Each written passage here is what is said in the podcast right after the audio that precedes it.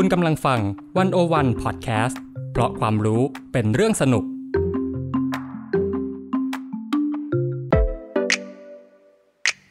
One O One In Focus เจาะไฮไลท์เด่น เศรษฐกิจสังคมการเมืองทั้งไทยและเทศโดยกองบรรณาธิการ The One O One dot World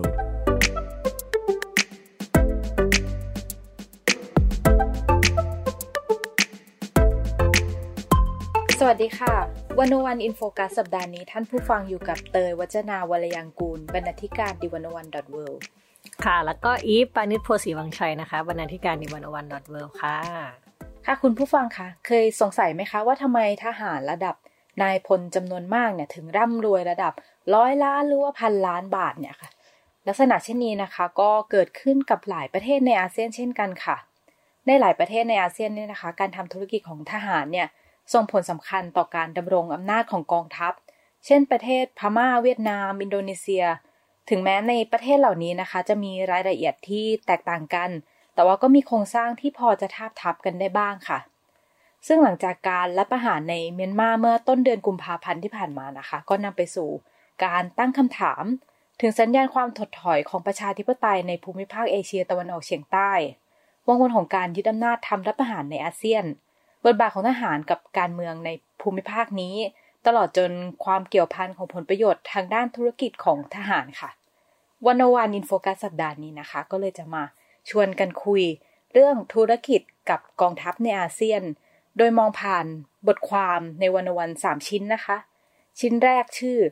การรับประหารเพื่อความมั่นคงของตัดมาดอ โดยสุภรักษ์กัญจนคุณดีค่ะ ชิ้นที่สอง ชื่อเวียดเทล แบบแผนการทำธุรกิจสมัยใหม่ของกองทัพเวียดนาม โดยคุณสุภลักษ์เช่นกันค่ะ ชิ้นที่ 3 นะคะ ชื่อว่าเป็นทหารทำไมรวยจัง ทหารอินโดนีเซียกับธุรกิจ ตั้งแต่ประกาศเอกราชจนถึงปัจจุบัน โดยคุณออนอนงทิพิมลค่ะ ค่ะ ก็สามชิ้นนะคะ ก็สามประเทศเนาะก็มีพม่าเวียดนามแล้วก็อินโดนะคะ ค่ะ จริง ๆ ก็อยากจะมีไทยอยู่ แต่ของไทยน่าจะมีรายละเอียดรายละเอียดเยอะ อาจจะแยกไปอีกได้หลายก็เลยเอาเอามาแค่สามประเทศก่อนนะคะ ค่ะ ก็อย่างอย่างที่เตยพูดไปเนาะว่า มันมีหลายเรื่องที่คือแม้แต่รายละเอียดจะดูต่างกันเนาะสามประเทศเนี่ยทั้งในแง่รูปแบบการปกครอง รูปแบบอำนาจของกองกองทัพ แต่ว่ามันมีเรื่องที่ทาบทับกันอยู่ทาบทับกันอยู่อย่างน่าสนใจ คือมันจะมีโครงสร้างที่ทำให้กองทัพเนี่ยมาทำธุรกิจ แล้วก็เราจะเห็นในพลร่ำรวยในสามประเทศนี้เหมือนกัน ค่ะ ใช่ ก็เดี๋ยวเราก็ไล่ไปทีละบทความเนาะแล้วเดี๋ยวท่านผู้ฟังก็ฟังแล้วเนี่ยก็ลองปฏิติประต่อภาพดูว่าเออมันทับทับกันยังไงอะไรเกิดอะไรขึ้นเออเกิดอะไรขึ้นอะไรอย่างนี้นะคะ มาเริ่มที่พม่าไหมคะค่ะ พม่าเนาะอย่างที่เรารู้กันก็กองทัพพม่าเนี่ย หรือหรือที่เรียกว่าตัดมาดอเนี่ยนะคะ ก็คือพม่าเนี่ยถ้าคนนึกภาพไปก็จะยึดโยงกับภาพกองทัพพม่าเนาะเพราะเขาปกครองประเทศมาอย่าง ยาวนานตั้งแต่ปีหนึ่งเก้าหกสองค่ะค่ะ ทีนี้เนี่ย ในในบทความเรื่องการรัฐประหารเพื่อความมั่นคงของตัดมาดอเนี่ยจริง ๆ พี่สุภลักษณ์นะคะ ก็เขียนถึงหลายประเด็น แต่ว่าเราหยิบมาเฉพาะเรื่องธุรกิจกองทัพกับธุรกิจแม่ทัพค่ะค่ะ ถ้าถ้าเกิดใครยังไม่เคยอ่าน งานพี่สุภลักษณ์เนาะเขาเขาจะเขียนถึงเรื่องเกี่ยวกับในอาเซียนเนาะซึ่งซึ่งเขาก็เป็นคนที่ติดตามสถานการณ์ในอาเซียนอย่างใกล้ชิดอยู่แล้วนะคะ โอเคอะมาเข้าประเด็นเรา คือช่วงที่พม่ารัฐประหารเนี่ยเต ยจำได้ไหมว่า มันจะมีข่าวเรื่องคนขอให้แบบต่างประเทศเนี่ยคว่ำบาตรคว่ำบาตรรัฐบาลพม่าใช่ เพราะว่าเขาบอกว่าธุรกิจหลายอย่างมันมันเชื่อมโยงกับกองทัพ แล้วก็เป็นเป็นท่อนำเลี้ยงอะอืมใช่ แต่ทีนี้ก็มีเสียงว่าโอ้ต่างประเทศคว่ำบาตรไปก็เท่านั้นแหละ เพราะว่ากองทัพพม่าเนี่ยมีธุรกิจในทั้งในประเทศทั้งอะไรที่แข็งแรงมาก คือเรียกได้ว่าถึงถึงข้างนอกจะคว่ำบาตรเขาข้างในเขาก็ไม่เป็นไรค่ะ อ่า แต่ว่าเรามาดูกันว่ามันมันเป็นอย่างนั้นจริง ๆ หรือเปล่า นะคะ จริงๆแล้วเนี่ย เรามาดูที่รัฐธรรมนูญเนาะเวลาเราดูว่าอำนาจของกองทัพมันทำอะไรได้บ้างเนี่ย คือในรัฐธรรมนูญของพม่านะคะไม่ได้กำหนดให้ตัดมาดอนเนี่ยต้องทำธุรกิจเพื่อเลี้ยงตัวเองหรือพัฒนาเศรษฐกิจแต่อย่างใดเลยนะคะ แต่ว่าเนื่องจากที่กองทัพพม่าเนี่ยบริหารประเทศมาตลอดตั้งแต่ปี 1962 อย่างที่พูดไปนะคะ เรื่องเศรษฐกิจและการพาณิชย์เนี่ยก็เลยเป็นเรื่องที่หลีกเลี่ยงไม่ได้เนาะแม้ว่ามันจะได้รับการพิสูจน์มาแล้วว่าล้มเหลวมาโดยตลอด เออ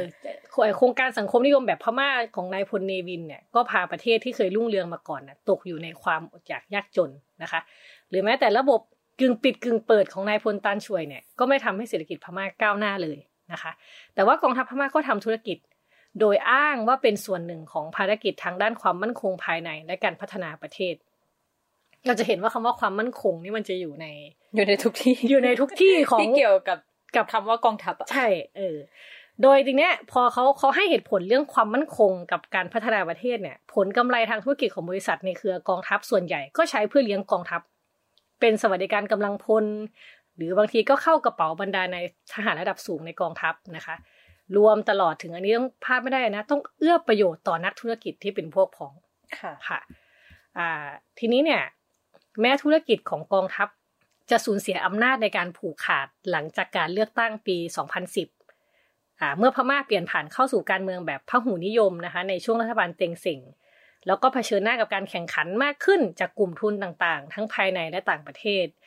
ในช่วงสมัยรัฐบาลองซานซูจีนะคะ แต่ว่าก็ยังถือได้ว่าเครือข่ายทางธุรกิจของตัดมาดอเนี่ยที่บริหารโดยบริษัท holding ใหญ่สองบริษัทของพม่านะคะ คือมี Union of Myanmar เนาะ Union of Myanmar Economic Holding กับ Myanmar Economic Corporation นะคะสองบริษัทเนี้ยก็ยังทรงอิทธิพลอยู่มากในระบบเศรษฐกิจของพม่าค่ะนะคะโอเค คือมันจะมีดีเทลเรื่องบริษัทลูกเรื่องการอภิปรายไม่ไว้วางใจอะไรในบทบาทนี้ของกองทัพพม่ากันอยู่เยอะเหมือนกันแต่ว่าในดีเทลพวกนั้นเนี่ยเราอาจจะจะข้ามไปแล้วให้ให้ท่านผู้ฟังไปอ่านเองเนาะค่ะแต่ว่าในคือไอ้บริษัทพวกเนี้ย ตัดมาดอนี่เขาเขาก่อตั้งกันมา เป็นหลายสิบปีเลยนะคะ แล้วก็ใช้ เรียกได้ว่าเป็นธุรกิจเยอะมากเนาะมันจะมีตั้งแต่โรงทออุตสาหกรรมแปรรูปไม้ซูเปอร์มาร์เก็ตอุตสาหกรรมอาหารเครื่องดื่มธนาคารโรงแรมท่องเที่ยวขนส่งทุกอย่างทำหมดเลย บริษัทเหล่านี้ก็ทำธุรกิจมานะคะ ทีนี้พอมาดูว่าสถานะทางกฎหมายของบริษัท holding ทั้งสองอันเนี่ยที่บอกว่ากองทัพเป็นคนดูแลเนี่ย มันมันอยู่ยังไงนะคะ มันไม่ค่อยชัดเจนค่ะค่ะ อย่างมินอ่องหล่ายเนี่ยที่เป็นผู้นำรัฐประหารพม่าเนี่ยนะคะ เป็นประธานอุปถัมภ์โดยตำแหน่งของบริษัท Myanmar Holding แล้วก็รองผู้บัญชาการทหารสูงสุดหรือโซวินเนี่ยนะคะเป็นรองประธาน นอกจากนั้นเนี่ยมีนายทหารทั้งนอกและในราชการเนี่ยเป็นกรรมการบริษัท แล้วบริษัททั้งสองเนี่ยไม่ใช่รัฐวิสาหกิจตามกฎหมายพม่านะคะ ก็คือ Myanmar Holding เนี่ยจดทะเบียนเป็นบริษัทมหาชน อ่าส่วน Myanmar Economic Corporation เนี่ยเป็นบริษัทเอกชนจำกัด คือทั้งสองบริษัทใหญ่เนี่ยเป็นบริษัทเอกชนใช่ที่มีเจ้าของเป็นนายทหารใหญ่ใช่ อืมอ่านายทหารนี่อยู่กันคือไม่ได้เอาเงินเข้ารัฐ ก็ก็ไม่รู้ว่าเอาเงินเข้าเข้าอะไรบ้าง แต่ว่ามันเป็นมันไม่ใช่รัฐวิสาหกิจเนาะในความหมายก็ก็คือมันเงิไม่ใช่ของรัฐอะเออก็คือแต่ว่าเงินน่ะเข้าเข้ากระเป๋านายพล ก็เลยอย่างที่ที่คุณสุภลักษณ์พูดว่า สถานะทางกฎหมายมันไม่ค่อยชัดเจนนัวนัวคือมันงนัวงนัๆวเลยว่าแบบเออ อันนี้มันยังไงของกองทัพแล้วกองทัพเป็นรัฐไหมหรืออะไร อืม ใช่ค่ะ ทีนี้เนี่ยจากรายงานแสวงหาข้อเท็จจริงของสหประชาชาติในปี 2019 นะคะ พบว่าบริษัทของกองทัพเนี่ยทำธุรกิจเชื่อมโยงกับบริษัทเอกชนจำนวนหนึ่ง ที่ได้ชื่อว่าเป็นพักพวกบริวารของกองทัพนะคะ ก็อายกตัวอย่างกลุ่มทุนเหล่านี้ก็จะมีพวกแบบ Asia World Eden Group First Myanmar Group ประมาณนี้มันมันมันมันมีหลายบริษัทนะคะค่ะทีเนี้ยกลุ่มทุนเหล่านี้ให้ทุนสนับสนุนกิจกรรมต่างๆ ของกองทัพมาโดยตลอด เพื่อแลกกับอะไร เพื่อแลกกับโอกาสในการทำธุรกิจกับกองทัพ และรับสัมปทานจากรัฐผ่านกองทัพ ก็คือเป็นเครือข่ายบริษัทเอกชนต่างๆ ที่มาร่วมหาผลประโยชน์กับกองทัพ ใช่ เพราะว่าเพราะกองทัพมันกุมอำนาจทั้งประเทศไงโดยเฉพาะเรื่องสัมปทานอะไรพวกนี้เนาะใช่ค่ะอ่า ทีนี้เนี่ยมาดูครอบว่าครอบครัวมินออนไลน์เองเนี่ย ครอบครัวเขาเนี่ยทำธุรกิจอะไรนะคะค่ะเขาก็ทำธุรกิจเนาะโดยมีอ่องแปรโซนเนี่ยลูกชายของมินออนไลน์เนี่ยทำการค้าเวชภัณฑ์ และผลิตภัณฑ์อาหาร ที่ต้องการใบรับรองจากองค์การอาหารและยา หรือบริษัทสกายวันของเขาเนี่ยก็ทำธุรกิจก่อสร้างและอสังหาริมทรัพย์ รับงานและสัมปทานการก่อสร้างส่วนหนึ่งจากกองทัพ คุ้นมาก เออ เออ หรือว่าบริษัทกองทัพและหน่วยงานของรัฐอื่น ๆ อ่า อย่างเมียวยานาดาติกนะครับภรรยาของอองแปโซนเนี่ยที่เป็นลูกชายของมินออนไลน์ทีหนึ่งเนี่ยก็ดูแลกิจการทางด้านอุตสาหกรรมและการค้า หรือลูกสาวของมินอ่องหล่ายเนี่ย ก็เป็นเจ้าของบริษัทสื่อบันเทิงนะคะชื่อ7th Sense เนาะซึ่งบริษัทในเครือก็คือ Seven Film Production ซึ่งเขาก็จะเป็นบริษัทที่สร้างภาพยนตร์และละครท็อป top hit ติดชาร์ตได้รางวัลมาแล้วหลายเรื่องนะคะ แม้ว่าจะเพิ่งบริษัทเนี้ยเพิ่งเข้าสู่วงการบันเทิงได้ไม่นานเนาะแล้วก็ยังมีลงทุนมหาศาลในธุรกิจบันเทิงและการประกวดนางงามด้วย ฟังดูแล้วนายทหารหรือว่าครอบครัวในายทหารเนี่ยเก่งนะคะ คือทำอืมธุรกิจได้หลากหลายทำธุรกิจหลากหลายแวประสบความสำเร็จหมดเลย ใช่ คือคือประเด็นสำคัญของพม่าก็คือว่าไอ้ความนัวของมันนี่แหละ คือธุรกิจ ไอ้บริษัทสองบริษัทที่เป็นโฮลดิ้งใหญ่ของพม่าเนี่ยอย่างที่บอกว่ามันทรงอิทธิพลมาก แต่รูปแบบเป็นของเอกชน ไม่ได้เป็นรัฐวิสาหกิจ อืมพอเป็นเอกชนมันก็ไม่ได้ผ่านการตรวจสอบเนอะใช่ค่ะแต่ว่าพอแบบนี้ก็อย่างที่เราเห็นว่า พอมันคุมทุกอย่างเขาทำธุรกิจนี้มันมีลูกบริษัทลูกย่อยเยอะใช่ไหมคะมันก็จะนำไปสู่แบบขยายแตะมือไปถึงธุรกิจทุกด้านน่ะค่ะเออ ตั้งแต่แบบ ตื่นนอนจนถึงนอนหลับน่ะคือมันก็ก็พูดได้ว่ามันก็ง่ายนะในการเข้าไปหาช่องทางโอกาส หรือว่าการรับสัมปทานต่างๆอะไรอืมพวกนี้ค่ะ แต่ว่ามีมีข้อสังเกตหนึ่งอันนี้ อันนี้ก็พูดเองนอกเหนือจากบทความนะคะ จากที่เคยไปที่พม่าเนี่ย อ่า ช่วงหลังเนี่ยมันเหมือนจะมี คือก่อนหน้านี้พม่านี่เป็นประเทศยากจนใช่ไหมคะในในการจัดอันดับอะไรเงี้ยแต่ช่วงหลังเนี่ยมันเหมือนจะมีกลุ่มนักธุรกิจหรือชนชั้นกลางเพิ่มขึ้น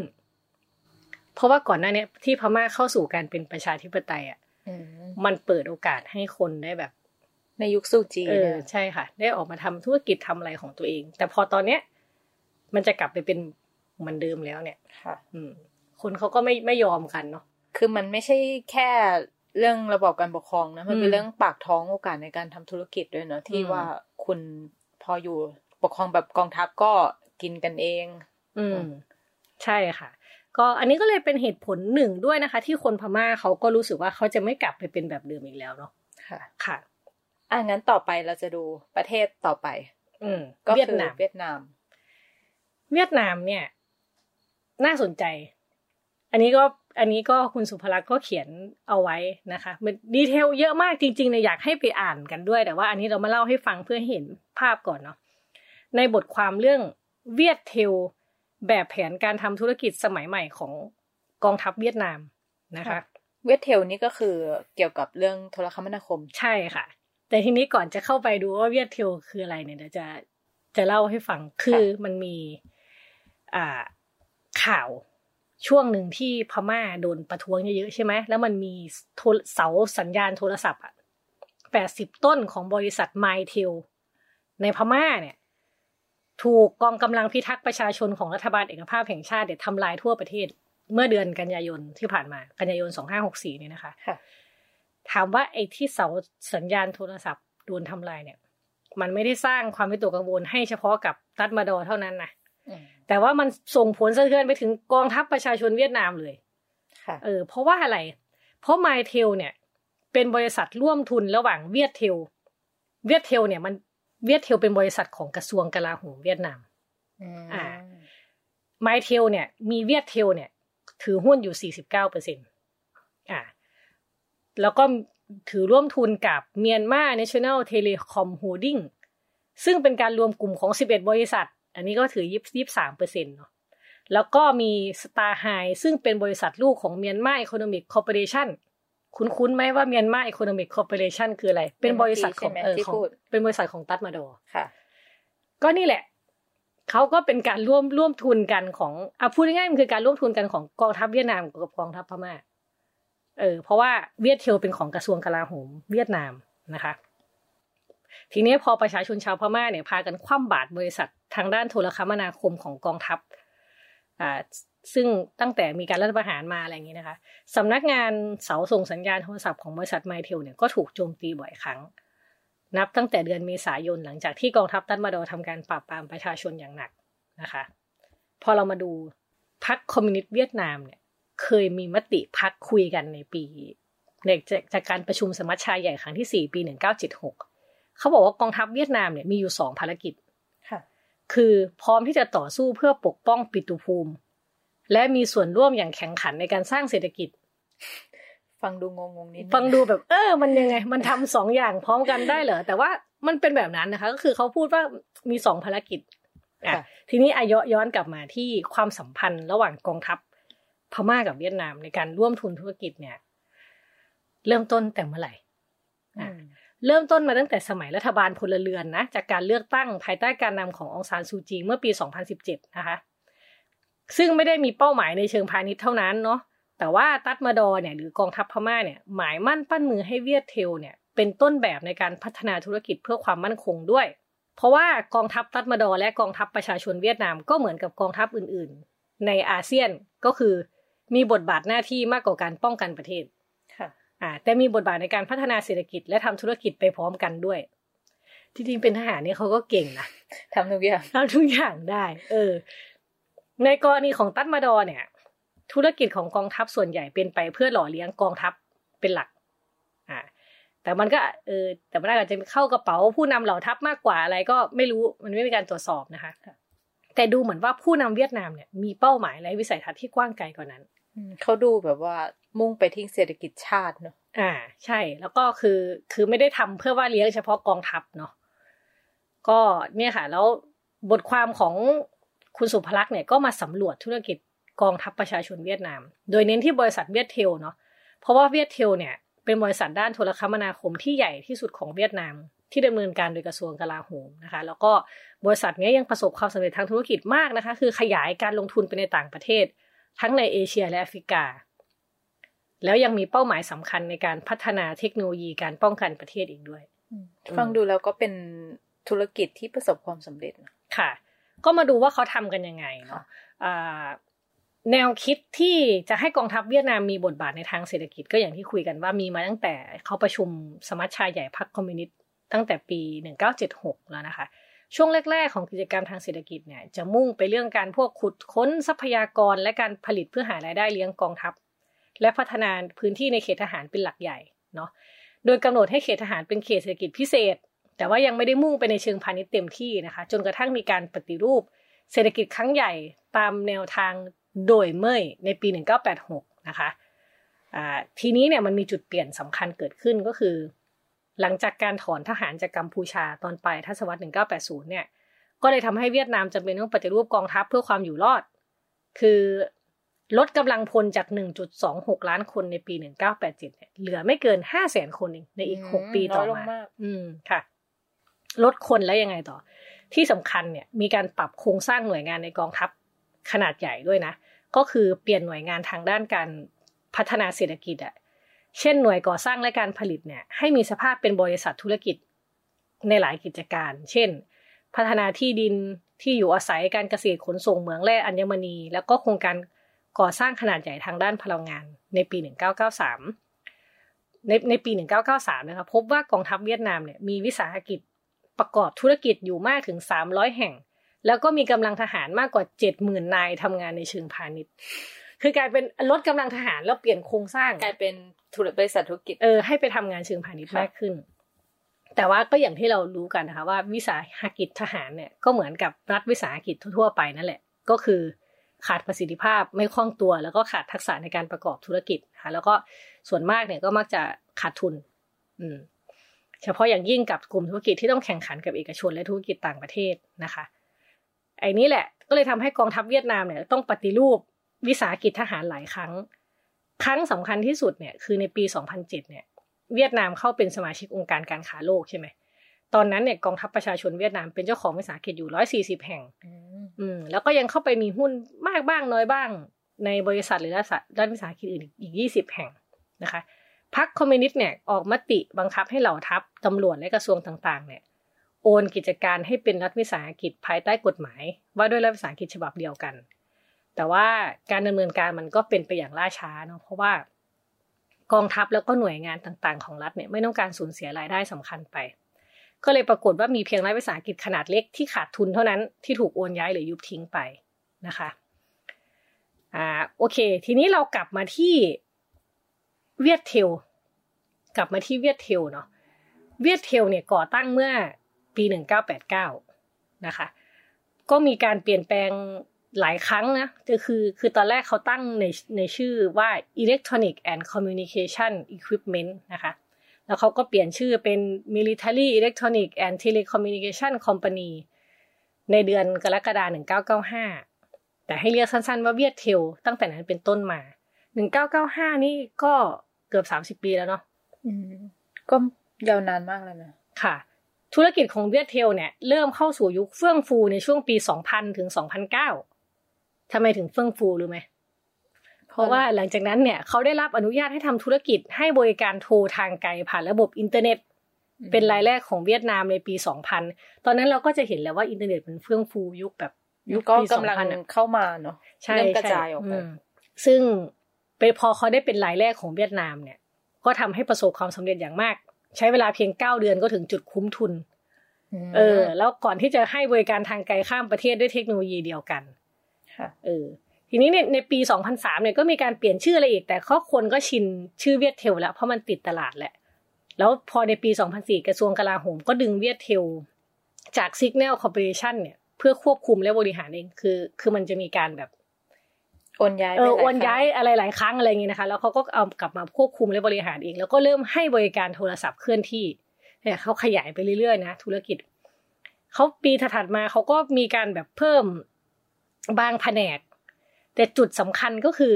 เวียดเทลเนี่ยเริ่มขยายธุรกิจออกไปต่างประเทศครั้งแรกในปี 2009 ไปครั้งประเทศแรกก็คือเพื่อนบ้านใกล้ชิดเลยคือกัมพูชานะคะ ไปกัมพูชาเดือนกุมภาใช่ไหม ส่งไปลาวเลยในเดือนพฤศจิกา แล้วก็นี่แหละค่ะ ตอนนั้นก็ประสบความสำเร็จทางธุรกิจมาก ในเวียดนามนี่ดังสุดๆนะคะในแล้วในปี 2009 เนี่ย บริการโทรศัพท์เคลื่อนที่ของเวียดเทลเนี่ยครองตลาดมากถึง 40%อันนี้ในเวียดนามเนาะ แล้วก็ให้บริการลูกค้า 42.5 ล้านเลขหมายนะคะ ถ้าเกิดใครไปดูจะมีชื่อนะ อย่างของกัมพูชานี่ชื่อ Metfone นะคะ แล้วลาวชื่อ Unitel อย่างเงี้ย ก็จะจะเปลี่ยนชื่อไปคุ้น เออค่ะคุ้นใช่ไหมมัน Unitel ก็เห็นทั้งประเทศนะเรา เออ เนี่ย อันนี้คือเป็นบริษัทเวียดนามไอ้ Viettel อะส่งส่งออกไปนอกประเทศนะคะ ทีนี้ไม่ได้หยุดแค่ ไม่ได้หยุดแค่กัมพูชาลาวนะเขามุ่งลงทุนหลังปี 2010 เนี่ย มุ่งลงทุนไปยังประเทศประเทศขนาดเล็กที่ค่อนข้างล้าหลังทางด้านเทคโนโลยี และประการสำคัญคือ ระบอบการเมืองเป็นแบบอำนาจนิยม แต่ไร้เสถียรภาพเสียเป็นส่วนใหญ่ เรียกได้ว่าหาประเทศที่มีลักษณะคล้ายกัน อ่า เช่นไร เช่นมีเฮติ โมซัมบิก ติมอร์เลสเต แคเมอรูน เปรูแทนซาเนีย อะไรเงี้ย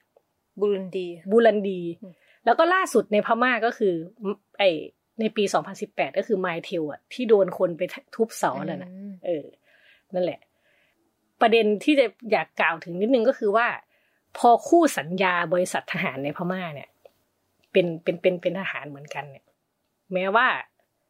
จะไม่ได้ผูกขาดธุรกิจโทรวโทรคมนาคมในพม่านะแต่ดูเหมือนว่าเวียดเทลจะพอใจกับการทำธุรกิจกับตัดมาดอค่อนข้างมากนะคะ เว็บไซต์ของเวียดเทลเนี่ยระบุว่าไมเทลสามารถบรรลุเป้าหนึ่งล้านเลขหมายในเวลาแค่สิบวัน หลังจากเปิดตัวและทำได้ถึงสามเลขหมายสามล้านเลขหมายในเวลาสามเดือนนะคะอันเนี้ยก็ธุรกิจของเวียดเทลเนี่ยชักพาให้กองทัพเวียดนามกับตัดมาดอนมีความสัมพันธ์ใกล้ชิดกันมากขึ้นเนาะ ผู้นำระดับสูงก็เดินทางเยือนกันไม่ได้ขาดเลย เขาเรียกว่าไงนะ กระชับความสัมพันธ์กันมาโดยตลอดนะคะ ทีนี้เนี่ยแต่ที่น่าสนใจก็คือว่าเวียดเทลเนี่ยเขามีการปรับโครงสร้างเพื่อให้เป็นสากลมากขึ้นเนาะแล้วก็พยายามพัฒพัฒนาเทคโนโลยี ทั้งในเรื่องคือไม่ใช่แค่เรื่องแบบการติดต่อสื่อสารโทรคมนาคมนะแต่มันเป็นการพัฒนาเทคโนโลยีแบบอุตสาหกรรมป้องกันประเทศที่ทันสมัยด้วยอะ ทำโดรนทำอะไร คือจะมีค่ะจะมีรายละเอียดในนี้นะคะ แบบยุบยับเยอะมากเลยค่ะ ก็หลังจากที่เราเห็นว่าเวียดเทลเนี่ย ธุรกิจเนี่ยเขาขยายไปหลายประเทศ แล้วก็ไม่ได้ทำแค่เรื่องโทรคมนาคม คือแต่ทำเรื่องเรื่องทางทหารด้วย เทคโนโลยีทางทหารค่ะในเวลาเดียวกันนะคะ ทีนี้มันก็จะมีข้อถกเถียงของเวียดนามใช่ไหมเกี่ยวกับบทบาทของแกกองทัพ ที่อาจจะแตกต่างจากประเทศอื่นในอาเซียนใช่ไหมแม้ว่านักวิชาการที่ศึกษาเรื่องเวียดนามเนี่ยอาจจะยังไม่คิดเห็นไม่ลงรอยกันนักว่า กองทัพประชาชนเวียดนามเนี่ยยอมรับหลักการพลเรือนเป็นใหญ่อย่างสมบูรณ์แบบนะคะ แต่ว่าก็ยังไม่เคยมีในประวัติศาสตร์ หลังจากการรวมชาติในปี 1975 ที่กองทัพแสดงความขัดแย้งกับรัฐบาลหรือพรรคคอมมิวนิสต์ซึ่งเป็นหน่วยการเมืองอย่างชัดเจนนะคะ จนถึงขนาดต้องใช้กำลังในการยึดอำนาจอะไรเงี้ยแต่สิ่งที่กองทัพเวียดนามพยายามทำก็คือ การแสวงหาความเป็นเอกภาพ กับพรรคคอมมิวนิสต์ซึ่งส่วนใหญ่จะอยู่ภายใต้การนำของพลเรือนนะคะ ก็มีบางครั้งที่ผู้นำทางทหารได้เป็นผู้นำในพรรคเนาะแต่ว่าพวกเขาเหล่านั้นก็เข้าสู่อำนาจตามแนวทางที่พรรคคอมมิวนิสต์กำหนดนะคะ แล้วก็ทำหน้าที่ทางการเมืองมากกว่าจะเข้าไปแสวงหาอำนาจหรือผลประโยชน์ให้กองทัพนะคะ ก็อย่างที่เราบอกว่ากองทัพประชาชนเวียดนามเนี่ยดูเหมือนจะยอมรับภาระหน้าที่สองอย่าง ที่เราพูดไปตอนต้นนะคือทั้งความมั่นคงในการป้องกันประเทศแล้วก็เศรษฐกิจ ใช่ เออ ก็เนี่ยค่ะ จริงๆ บริษัทเวียดเทลนี่ก็เป็นภาพที่ทำให้เราเห็นนะว่า กระทรวงกลาโหมเวียดนามเนี่ย พยายามทำสองอย่างนั้นไปพร้อม ๆ กัน ค่ะ ค่ะอ่าแม้ว่ากองทัพประชาชนเวียดนามจะยอมรับภาระหน้าที่สองอย่างนั้นนะคะ แต่ว่า ไอ้ไอ้ความจำเป็นในการเปิดประเทศและปฏิรูปเศรษฐกิจสู่ระบบตลาดเนี่ยรวมถึงถูกบีบบังคับจากระเบียบทางเศรษฐกิจของโลกเนี่ยหลังจากการเข้าเป็นสมาชิกองค์การการค้าโลกแล้วเนี่ยก็ทำให้เวียดนามต้องปรับปรุงกลไกทางเศรษฐกิจหลายอย่างนะคะ ซึ่งก็รวมถึงวิสาหกิจที่อยู่ในมือกองทัพด้วยเออแต่ว่าอย่างที่กล่าวมาแล้วว่ากองทัพประชาชนเวียดนามเนี่ยก็ไม่ได้ยอมทำตามทำตามแนวทางนั้นเสียทั้งหมดเนาะแต่เลือกที่จะรักษาและเปลี่ยนหน่วยธุรกิจของกองทัพให้ตอบสนองต่อภารกิจของกองทัพให้ได้อย่างเหมาะสมนะคะ แต่มันก็มีทาง ทางแพร่งของกองทัพเวียดนามเนาะก็คือภารกิจสองอย่างเนี้ยมันขัดกันโดยตัวมันเองอยู่แล้วเนาะการรักษาความมั่นคงแห่งชาติมีค่าใช้จ่ายสูง ในขณะที่การทำธุรกิจต้องแสวงหากำไร โดยพยายามรักษาต้นทุนให้ต่ำที่สุดเท่าที่จะทำได้ ปัญหาก็คือจะจัดลำดับความสำคัญนี้ยังไง ก็อย่างที่บอกค่ะว่าเวียดเทลเนี่ยก็ดูเหมือนจะเป็นคำตอบให้ได้ระดับหนึ่งแต่ว่าถึงที่สุดแล้วเนี่ยเวียดเทลในฐานะบริษัทธุรกิจ ก็อาจจะจำเป็นต้องเลือกว่าจะจะจัดลำดับความสำคัญอย่างไร ระหว่างการลงทุนเพื่อความมั่นคงของชาติ และการแสวงหากำไรทางธุรกิจค่ะ อันนี้ก็เป็น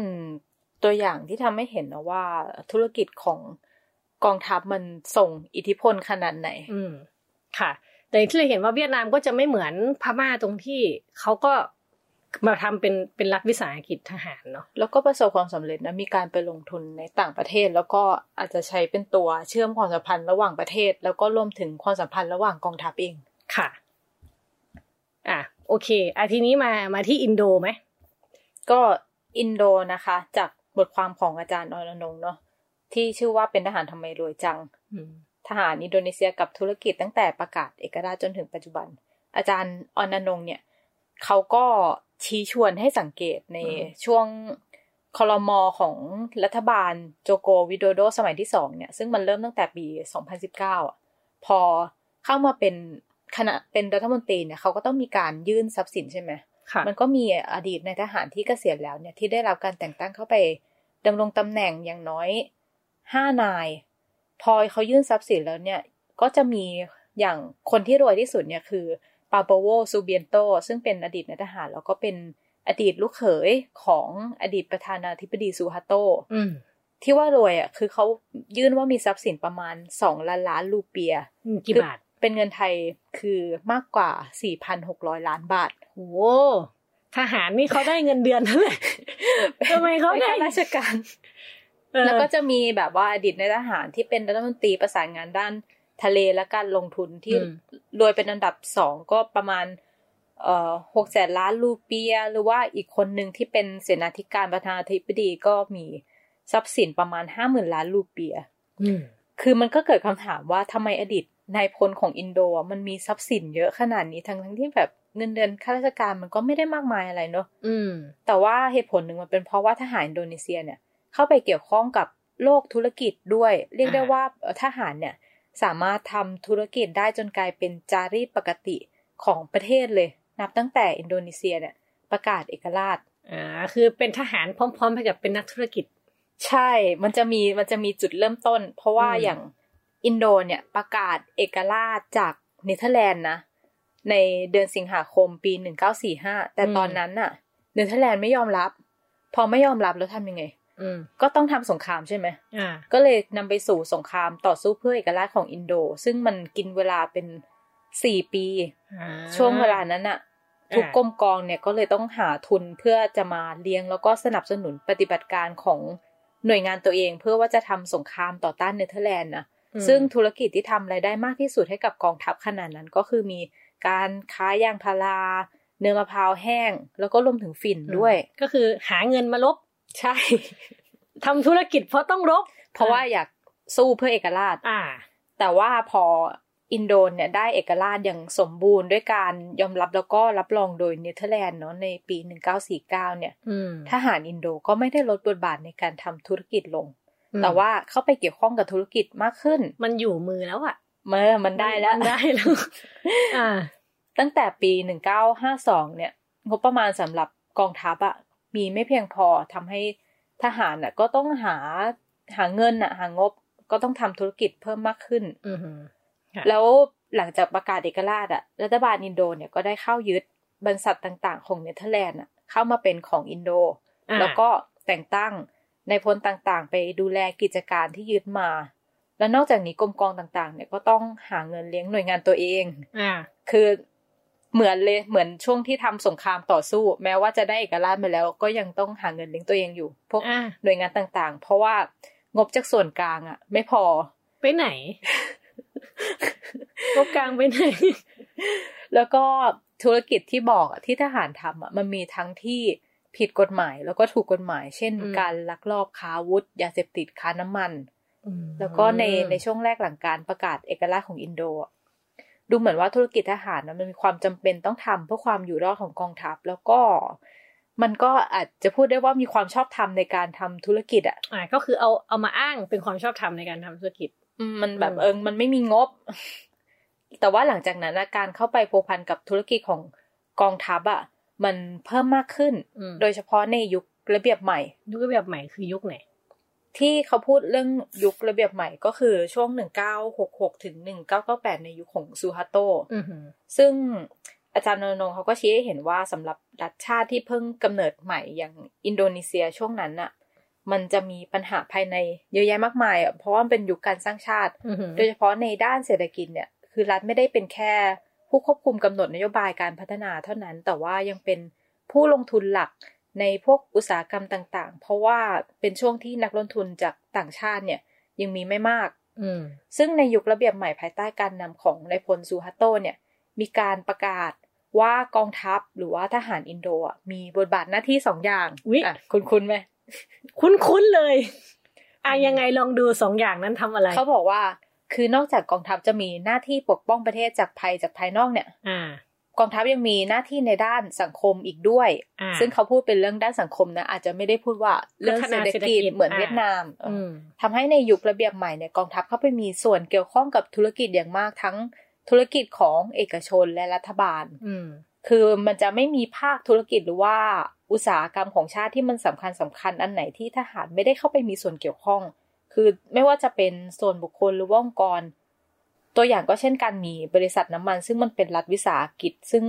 ทำกำไรปีหนึ่งเนี่ยมหาศาลมาก หมายความว่าบริษัทที่สำคัญเนี่ยทหารเกี่ยวข้องหมดเข้าไปเกี่ยวข้องหมด เพราะเขาบอกแล้วว่าเขาจะไปมีหน้าที่ในด้านสังคม อืม เออ จริงๆทหารอาเซียนนี่เก่งกันเก่งเก่ง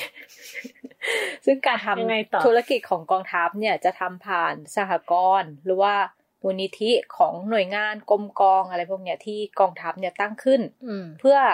มาทำธุรกิจโดยตรง แต่ว่าอย่างซูฮาโตะก็มีมูลนิธิของตัวเองนะ คือไม่ได้อยู่ในนามกรมกองอะไร แล้วก็การทำธุรกิจทั้งหมดเนี่ยกองทัพเขาก็อ้างว่าเป็นการทำเพื่อสวัสดิการของนายทหารในแต่ละกรมกอง คือตัวอย่างหนึ่งก็คือการมีมูลนิธิสำนักงานใหญ่ของกองทัพอ่าซึ่งเป็นองค์กรที่เป็นเส้นเลือดใหญ่ที่หารายได้ให้กองทัพอืม ซึ่งในมูลนิธิเนี้ยจะมีบริษัทลูกเนี่ย เยอะแยะมากมายเข้าไปทำธุรกิจหลายด้าน เช่นขนส่งสินค้าเหมืองแร่ก่อสร้างสร้างทางด่วนกสิกรรมสื่อสารหรือว่าให้เช่าอาคารสถานที่ก็ทุกอย่างนั่นแหละอืมอันเนี้ยอันนี้คืออาจจะเรียกได้ว่าธุรกิจแบบเป็นทางการค่ะ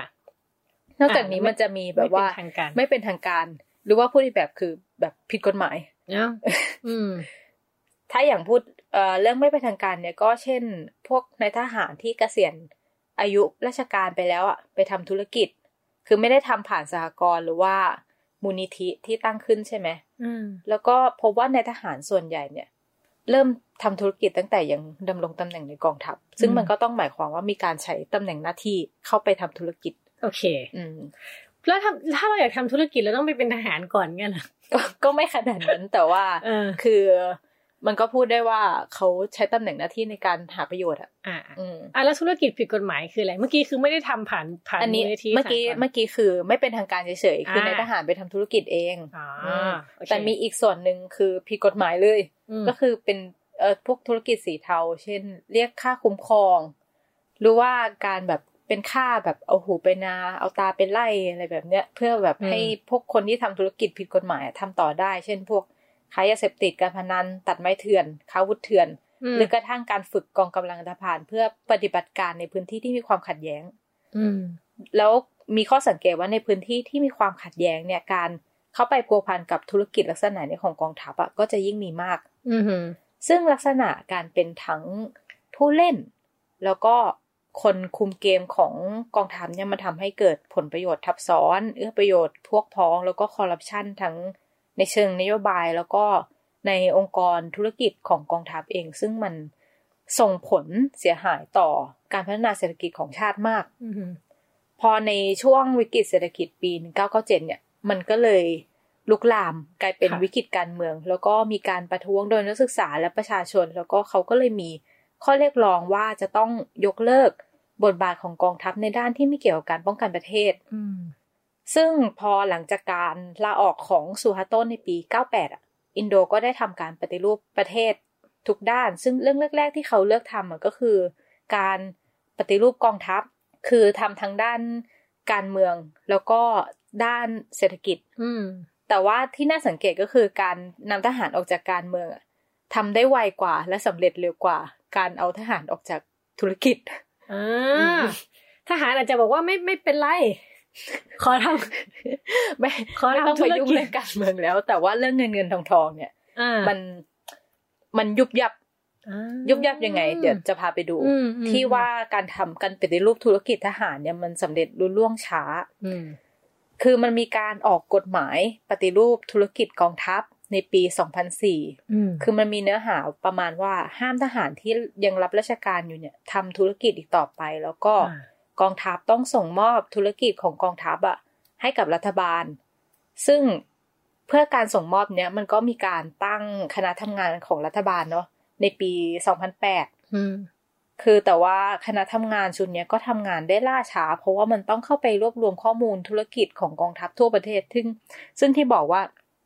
มันมีอยู่ยุบยับอะเพราะว่าอ่าทุกกรมกองก็คือมีสหกรณ์มีก็ธุมูลรนิกิจหมดธิอะ แล้วไม่รู้ใต้ดินบนดินอะไรยังไงนะใช่อืมและระหว่างนั้นอะรัฐบาลอะเขาก็เพิ่มงบให้กระทรวงกลาโหม เพื่อว่าเป็นการชดเชยว่าอะคุณไม่ได้ทำธุรกิจแล้ว คุณก็ควรจะได้รับงบเพิ่มขึ้นอ่าถ้าสังเกตนะจากปี ปีสองพันอะงบกระทรวงกลาโหมเนี่ยได้สิบจุดห้าล้านล้านรูเปียอ่าฮะแต่ว่ามันก็เพิ่มขึ้นทุกปีจนถึงปี2010อะได้ถึง47ล้านล้านรูเปียอ๋อค่ะ แม้ว่าในทางปฏิบัติเนี่ยรัฐบาลเขาก็โอนธุรกิจทหารมาเป็นของรัฐบาลแล้วเนาะแต่ว่านั่นเขาโอนเฉพาะธุรกิจที่มันทำผ่านสหกรณ์หรือว่ามูลนิธิของกองทัพอืมแต่ว่าอย่างที่บอกว่ามันจะมีธุรกิจทหารที่มันไม่เป็นทางการ แล้วก็ธุรกิจที่ผิดกฎหมายอ่าฮะซึ่งรัฐเนี่ยก็ยังจัดการไม่ได้อีกมากมาย แล้วก็ส่วนที่ส่งมอบมาแล้วอะ พวกธุรกิจต่างๆ ก็พอเอาไปขายทอดตลาดมันก็ กลับไปอยู่ในมือของคนที่มีความใกล้ชิดกับอดีตในพลทหารทั้งสิ้นอืมก็เลยยังอาจกล่าวได้ว่าในพลของอินโดนีเซียเนี่ยก็ยังมีอิทธิพลแล้วก็บทบาทในโลกธุรกิจแม้ว่าจะไม่ใช่ในรูปแบบเดิมที่เป็นทางตรงที่เป็นแบบเจ้าของธุรกิจ หรือเป็นคนเข้าไปทำธุรกิจโดยตรง อืม อืม แล้วอาจารย์อรนงค์เนี่ยเขาก็บอกว่าเมื่อทหารทำรัฐประหารยึดอำนาจการปกครองประเทศอะ ก็มักจะมีข้ออ้างว่าเป็นการทำเพื่อพิทักษ์โน่นนี่นั่นหรือว่าอุ๊ย กล่าวหาว่าทำไมรัฐบาคุ้นลคุ้นๆอะรัฐบาลพลเรือนเนี่ยเออกล่าวหาหลายข้ออะเช่นเรื่องความไม่โปร่งใสในการบริหารประเทศ ความอืมไม่โปร่งใสในการจัดการเลือกตั้งหรือคอร์รัปชันอืมแต่ว่าไม่เคยมีทหารกลุ่มไหนเนี่ย บอกตรงๆว่าสาเหตุหนึ่งที่ลุกขึ้นมาทำการยึดอำนาจเนี่ย ก็เพื่อปกป้องผลประโยชน์ทางเศรษฐกิจของตัวเอง แล้วเมื่ออยู่ในอำนาจแล้วเนี่ย พวกเขาก็คอร์รัปชันไม่แพ้รัฐบาลพลเรือนที่ตัวเองกล่าวหาเช่นกันอืมฮึอันนี้ก็ไม่ได้พูด ถึงประเทศไทยเหรอไม่อ๋อไม่ได้พูไม่ดได้ถึงพูดอะไรถึงอินโดนีเซีย โดยเฉพาะอันนี้อาจารย์นงพูดกว้างๆอ๋อโอเคพราะว่าโอเคอินโดนีเซียเนี่ยเขาก็มีการปฏิรูปทหาร คืออินโดเนี่ยจริง ๆ ก่อนหน้านี้นี่ก็รู้สึกว่าประชาธิปไตยดูจะดีดูดีในในอาเซียนนะก็ก็อินโดมีความเป็นประชาธิปไตยสูงสูงกว่าอืมประเทศเรา อืม จริงเมื่อกี้เวลาฟังเนี่ย นึกถึงสารคดีเรื่อง The Act of Killing เนาะ ของคุณอ๋อโจชัว อันเนี้ยคือปกติเวลาเราพูดเรื่องอินโด เราจะนึกภาพแบบสภาพจริง ๆ ไม่ออกเพราะว่า คือถ้าพูดถึงอินโดนึกถึงแต่อีเหนาอะไรเงี้ย สมมติในแง่แบบภาพ คือประเทศเราอาจจะไม่ได้ใกล้อืมชิดอินโดมากแล้วเขาก็เป็นหมู่เกาะเนาะใช่ใช่คือมันมีสารคดีเรื่องนี้คือเขาไม่ได้ไม่ได้พูดเรื่องกองทัพเสียทีเดียวเนาะก็คือแต่เป็นเป็นเรื่องเหตุการณ์ช่วงสงครามเย็นที่มีการฆ่าล้างผ่านพันคนเชื้อสายจีน เพราะว่าเป็นช่วงที่มีการพยายามกวาดล้างคอมมิวนิสต์อืมอืมใช่ค่ะแล้วคือมันไม่ได้แค่เห็นภาพนั้นเนาะมันเห็นภาพสภาพสังคม สภาพนักการเมือง สภาพของสสเขาเป็นยังไงอะไรแบบเนี้ยก็คือดูแล้วพูดพูดได้ว่าโหดมาก โหดมากและบางส่วนก็ทาบทับกับไทยได้แบบเออเรื่องคอร์รัปชันเรื่องอะไรพวกเนี้ยอืมแต่อันนั้นคือเขาช่วงสงครามเย็นนะอืม แต่ไม่แต่ว่าไออันเนี้ยเขาไปย้อน เขาเขาไปดูปัจจุบันนะแล้วให้อืมให้คนที่เคยเป็นคนที่เคยฆ่าคนอื่นนั่นแหละ มากลับมาแบบว่าทบทวนประวัติศาสตร์ของตัวเองที คือการเมืองอินโดก็ก็โหดอยู่มันมีอืมมันมีอิทธิพลมันมียิ่งความเป็นแบบหมู่เกาะอืมความเป็นพื้นที่พิเศษอย่างเงี้ย ใช่ค่ะ กับอีกเรื่องหนึ่งที่อันนี้นอกเรื่องวรรณกรรมชื่อสมิงสำแดง เป็นยังไง ดีอันนี้เป็นพูดเป็นวรรณกรรมอินโดนีเซียนะคะ คืออ่านแล้วมันจะเห็นสภาพสังคมเขาได้ชัดเจนขึ้นเขารู้สึกว่าเราเราดูอินโดในหน้าข่าวเนี่ย อาจจะนึกภาพไม่ค่อยออก แต่ถ้าไปดูผ่านหนังสารคดีหรือวรรณกรรมเนี่ย ก็จะทำให้เห็นอะไรแบบมันเหมือนเป็นโลกอีอีกกมากใบอะใช่ใช่คือคืออย่างพม่าเนี่ย เราเรารู้จักกันประมาณเราสนิทกันประมาณหนึ่งอืมใช่ไหมเวียดนามก็ ก็ประมาณหนึ่งแต่อินโดก็ใกล้เนี่ยชิดอยู่บ้างเออแต่อินโดเนี่ยไกลแล้วพออ่านฟังที่ อาจารย์ออนอนงเขียนนี่ยิ่งรู้สึกว่า เอ้ย อินโดนี่มีความน่าสนใจ เยอะเหมือนกันนะคะ จริงบทความอาจารย์ออนอนงนี่เขียนถึงเรื่องอินโดหลายหลายชิ้นมากเผื่อไปดูในเชิงประวัติศาสตร์เรื่องอินโดทั้งหมดที่เขียนเป็นคอลัมน์ประจำที่วันโอวันนะคะ ก็ติดตามกันได้ค่ะ ค่ะวันนี้วันโอวัน In Focus ก็ได้พาไปดูเรื่องธุรกิจของกองทัพใน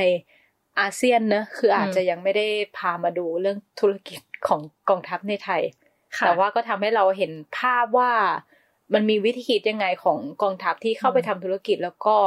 ทำให้นายพลระดับสูงจำนวนมากเนี่ย ร่ำรวยร่ำรวยเกินข้าราชการปกติ อืมเราจะเห็นว่านะคะ อย่างที่เห็นว่าทหารในอาเซียนนั้นมีความสามารถหลายด้าน มีความสามารถในการทำธุรกิจหลายด้านใช่ ค่ะ โอเค โอเคค่ะ นี่ก็คือรายการวันโอวัน In Focus ค่ะ คุณผู้ฟังสามารถอ่านผลงานที่เกี่ยวข้องได้ทางเว็บไซต์ the101.world แล้วก็ติดตามวันโอวัน In Focus ได้ทุกสัปดาห์นะคะ วันนี้ดิฉันเตยวัจนาวรยังกูลค่ะ ค่ะและอีฟปานิชโพเสียวังชัยลาไปก่อนค่ะ สวัสดีค่ะ